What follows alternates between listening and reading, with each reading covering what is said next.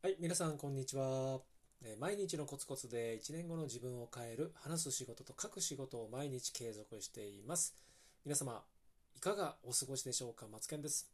えー一人ビジネスをしている起業家さん向けにね、配信をしている音声です。本題に入る前に少しだけ告知をさせてください。えーマツケンのオンラインサロンのね、えーご紹介なんですけど、あの、もう本当に慣れてきました。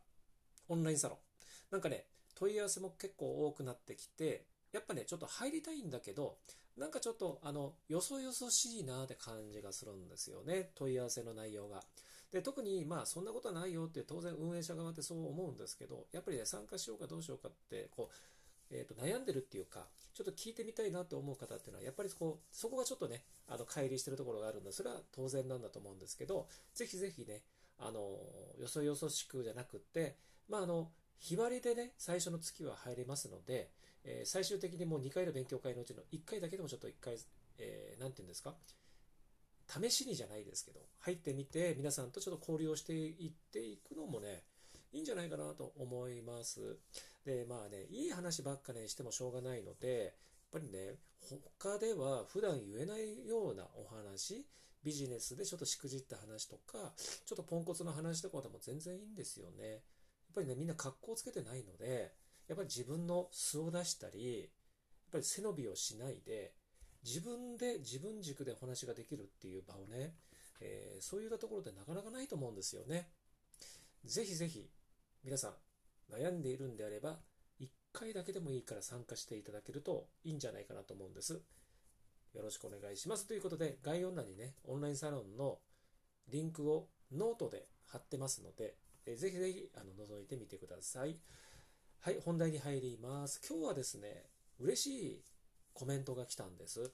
私ね、ランディングページの作り方ということで、一応コンサルとかしてるんですけれども、なんと、私の講座に参加をしていただいた方から、あの、お褒めというか、感謝のメッセージが届きましたので、えーこんなね、あの素敵な、ね、方がいらっしゃるんだなと思って、えーちょっとね、まとめてありますので、えーちょっとご紹介したいと思います。皆さんもこのご紹介をね、しているこのコメントを見てね、お、ちょっとなんか少しでもやる気が出てきたなとかね、ちょっと、えーそう感じていただけると嬉しいかなと思います。はい、えー言いますね。一番最初に、えー参加して、その後、 Zoom のセミナーに参加しました。で、セミナーに参加したところで、話し方がとても分かりやすくって、自分もランディングページを更新したくなりました。その後、もしよろしければ1対1で LP のポイントを教えますって言われたので、その時にランディングページに関しては、お支払いのボタンは上にも入れてくださいと教えてくれました。あと、ランディングページは合計1000文字ではなく、1万文字書いてくださいということを言われたことをすごく覚えています。そのおかげで私はランディングページを1万文字が書けなかったんですけれども、5000文字近くランディングページを更新したところで、前の月と比べて半分以上の人が私のオンラインサロンに入ってくれるようになったので、本当にもしランディングページを更新したい人がいたら、ランディングページを更新することによって確実に会員さんの数が増えますので、よかったらセミナーを受けてみてください。とてもおすすめの先生ですということで、女性の方なんですけどもね、こういうコメントをね、寄せてくださいました。めちゃくちゃ嬉しいんですよね。覚えてます？うん、しっかりとね、ちゃんとこういうことを言ったんだなって、こういうことを言ったことに対して、あ、そういうふうな受け止め方をしてくれたんだなと思ってね、とてもとてもすごく嬉しいです。で、この方は今ね、オンラインサロンっていうのを運営していて、前の月よりもこれ2倍増えたらしいです。簡単に言うと。えー例えばね、月に、えーとね、10人だったのが20人なんですよ。これすごくないですか？これすごいことなんですよね。これはランディングページから来たということで。で、しかも新規の会員さんだっていうことを聞くとね、やっぱりこう、ランディングページのちょっとその作り方、ただ作るだけの目的じゃない人、ね、とてもとてもそれはすごく素晴らしいなと思っています。ということで、皆さんもね、ランディングページをね、作るっていう方、作りたいという方はね、オンラインサロンでも質問を受けてますのでね、ぜひぜひ、え参加してみてください。この続きはね、オンラインサロンでもね、お話ししてますので、えもしよかったら、え概要欄のリンク、オンラインサロンのリンクを開いてみてください。ということで、以上となります。い、皆さんこんにちは。マツケンです。えー毎日のコツコツで1年後の自分を変える話す仕事と書く仕事を毎日継続しています。皆様いかがお過ごしでしょうか？マツケンです。えー一人ビジネスをしている起業家さん向けに配信している音声になります。で、本題が入る前に告知をさせてください。えー、マツケンのオンラインサロンですね。今ね、運営をね、あの皆さんと一緒に楽しくさせていただいております。えー、ね、参加は自由であるんですけれども、えー、内容はね、えーと、楽しく皆さんと過ごさせていただいてるんですけど、まあ、特に働く時間をね、え半分にして売り上げを2倍にする仕組みからね、仕事もプライベートも充実させて、起業家の新しい働き方、そんなね、あの働き方などビジネス相談をね、皆さんと共有しております。みんなあの、いいことばかりじゃなくて、やっぱりね、まあ、しくじった話とか、ポンコツ話とかですね、もう他ではね、表では言えないことをね、この論題サロンの、えー、ズームの、えー勉強会とか相談会でね、いろいろとお話を皆さんで、えー、笑いながらね、お話をしております。でね、その概要欄にオンラインサロンのリンクを貼ってありますので、ぜひね、えー、ご興味ある方、どんな内容なのかなって覗くことがでね、見ることもできますので、ぜひね、ご覧になっていただければと思います。で、あともう一つね、あの、イベントとか、もちろんオンラインサロンもそうなんですけど、告知ってめちゃくちゃ皆さん大事なんですよ。皆さんご存知ですか？このね、え、ー、と、宣伝のようだからみんなこう、ちょっと、え、ー、と、控えめで、えー、いるっていう方もいらっしゃると思うんですけど、実はそれ全正反対で、あの、鴨頭さんが言ってたんですけども、あの、なんだっけ、松任谷由実さんですら、40何年間自分のライブに来てもらうように集客のための告知をですね毎日コツコツコツコツラジオで配信しているっていう話をしていてあんなにねミュージミュージミュージシャンの中でね世界でねもう大御所中の大御所の方ですら集客の告知をね毎日のようにしている継続しかも40数年ですよね、すごいですよね。なのにね、私たち一般人が、ね、告知をしないっていうのはどういうことなのか。で、人が集まらない、集客がうまくいかないということで、ね、ぼやいたり、SNS で一方的にね、集客ができると思ってずっと集客をしていて、なかなか人が集まらないとぼやいているっていうふうな、そういったね、ことってよくありますし、よく聞きますよね。なのでね、告知って非常に大事なので、皆さんもラジオをね、あの配信している方、この放送を来て聞いていただいた方でね、冒頭に、まあ、告知、ご案内を、え、配信、配信するか、まあ、終わりがけにね、配信するのもよしなんですけども、まあ、そういう形で皆さん、あのぜひですね、告知はもう正々堂々と、当然するべきもんだということで、ちょっと配信収録をしていくのもいいんじゃないかなと思ってお話をしていきました。ということで、本題にね、入らせていただきたいと思うんですけども、今日のタイトルはね、皆さんちょっと興味があるかと思うんですけども、金運が良くなる前兆ということで、これね、7つあるんですけど、まあ別に7つだけじゃないとは思いますし、7つに固視するね、することはもちろんないと思うんです。いろんな様々な現象、不思議なことってたくさんあるはずなので、まあ、この放送はね、一応7つにまとめたんです。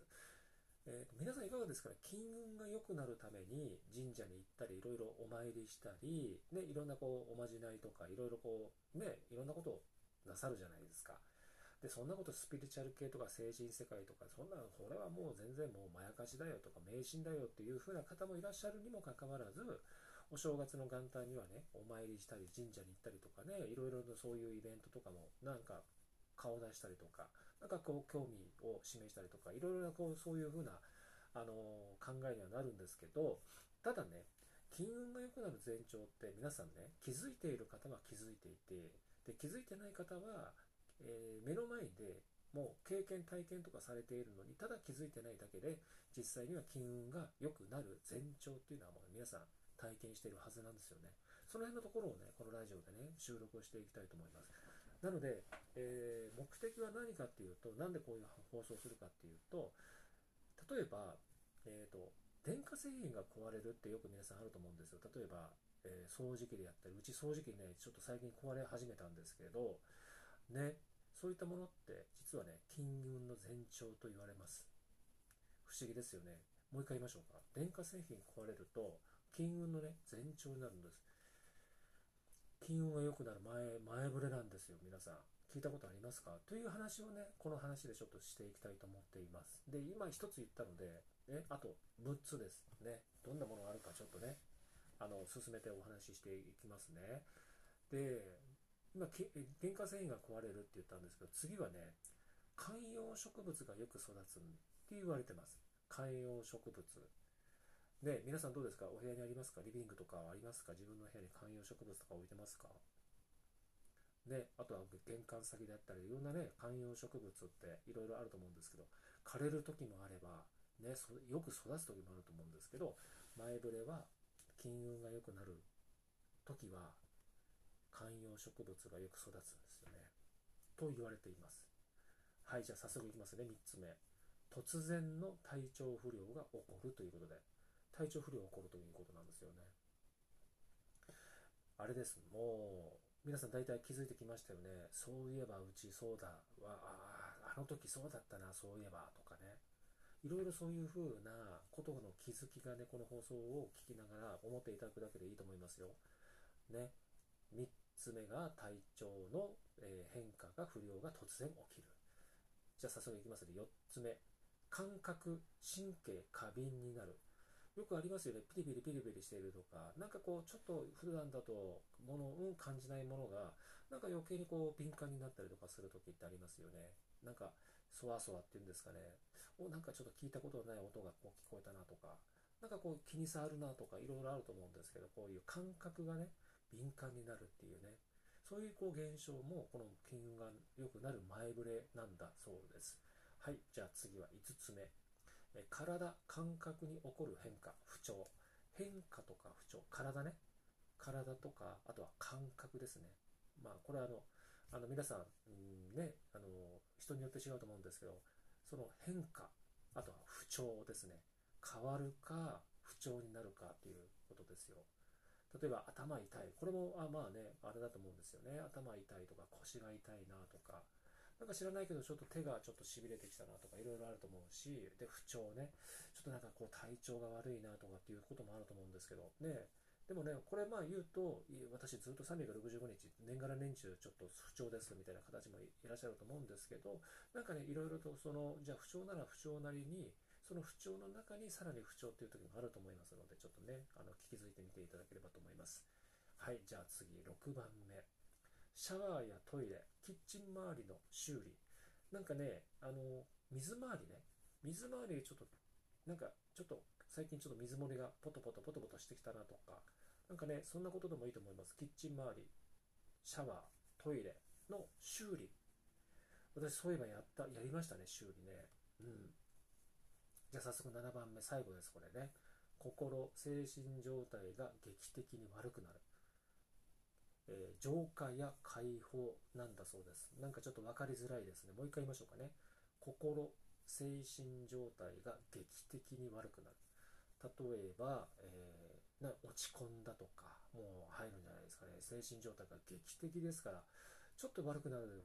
ではなく、もっと悪くなるっていうことなので、精神状態。うつとか、ね、まあそれもいいかもしれない。まあいいかもしれない。うつになってる方からしてみると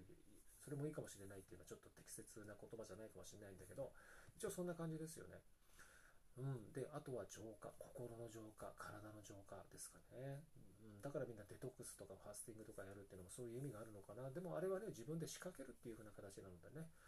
それはどうかなと思うんですけど、それはちょっとね、あの、ここではお話ができないんですけど、あとは解放、心の解放ですかね。考え方の解放ですかね。いろんな、ね、心、精神状態が劇的に悪くなるということで、このね、7つ。これがね、金運前兆で、金運アップ、金運上昇みたいなね。あとは金運の神様。で、金運アップ、お金の悩み、お金の知恵、運気アップ、運気みたいなね。それ今、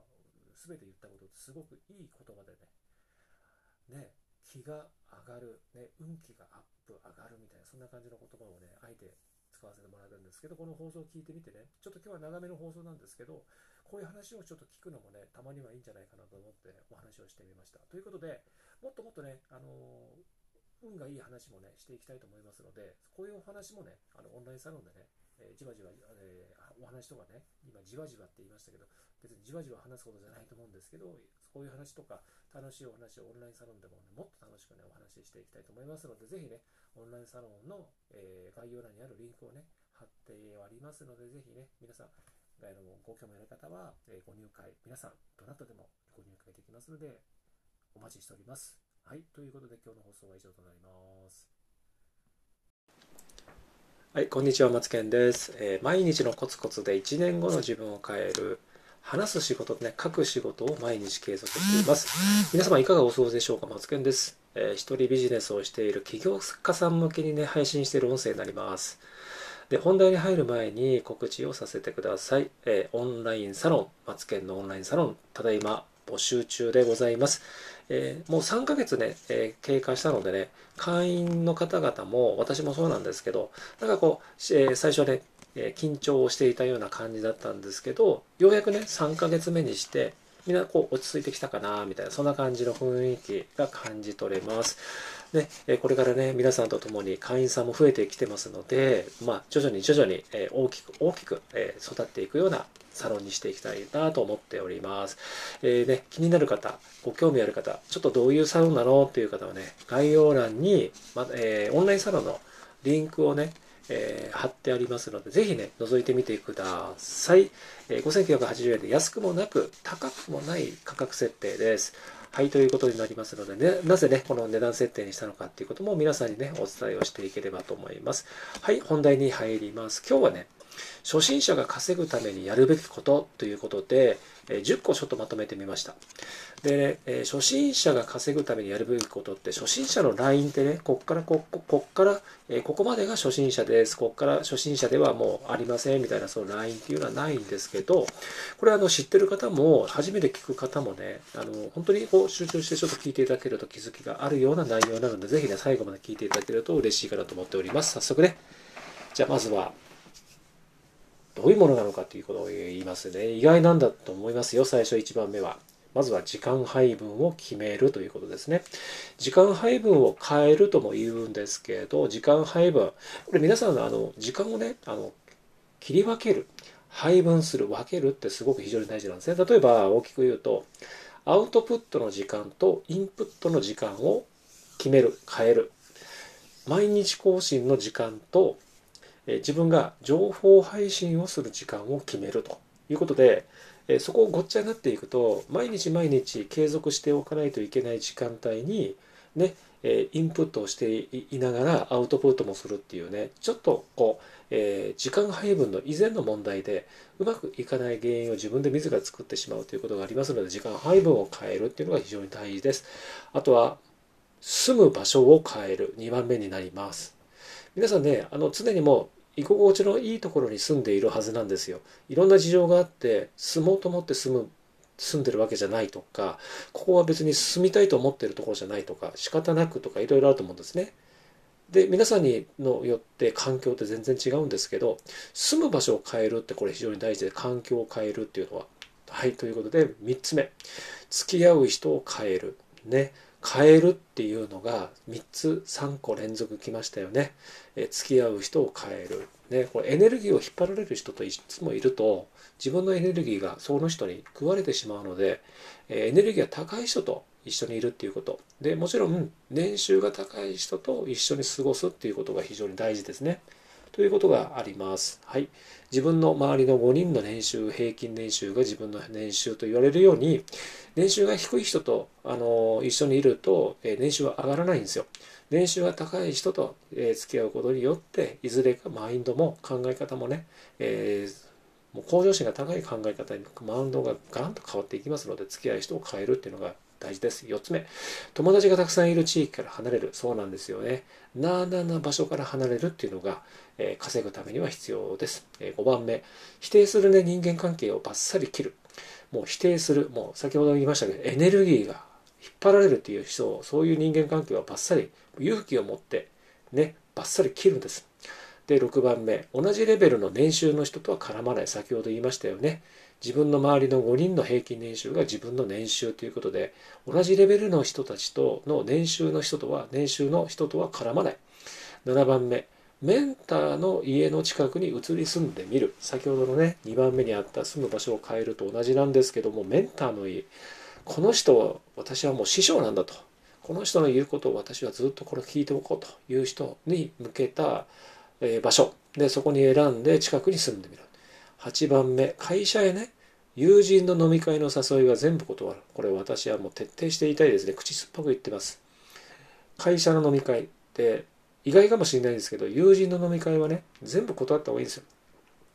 要するに稼ぐためには、今普段普通であろう習慣環境をガラリと変えるっていうのが非常に大事なんですね。えー、7、8、9番目ですね。自己実現徹底のためにね、趣味、遊びを捨てる。ごめんなさい。趣味なんて、遊びなんて、ね、好きにやればいいじゃんっていう風なことを言う人の周りにいると稼ぐことは、まず、ほぼ遠い世界になってしまうと思いますよ。ね、趣味、遊びはね、いつでもできるんですよ。まずは稼ぐことです。はい。で、最後の10番目。これは職場のことになりますが、副業禁止の職場から副業 OK の職場に転職するということで、これ非常に大事ですね。もう副業禁止っていうのはね、会社のね、勝手な思惑なんですね。会社の仕事をし,、ね、してもらえないから副業なんてさせないよっていう会社がほとんどなんですよ。そういうことの雰囲気からはまず抜け出すっていうこと大事です。はい、ということで10個ね、言いました。はい、皆さんいくつかね、あの思い当たることと、あそういったことって初めて聞いたあそれは聞いたことあるとかいろいろね思ったりとかして聞いてくださったと思うんですけど、ね、こういうふうなお話がありますのででもっとね深い話をね、えー、オンラインサロンとかでしてますのでぜひ皆さんねご興味ある方ちょっと覗いてみたいなちょっと入会でもちょっとしてみようかなと思う方は概要欄にリンク貼ってますのでねぜひ、えご参加ご入会お待ちしておりますということで、えー、以上となります。それでは以上です。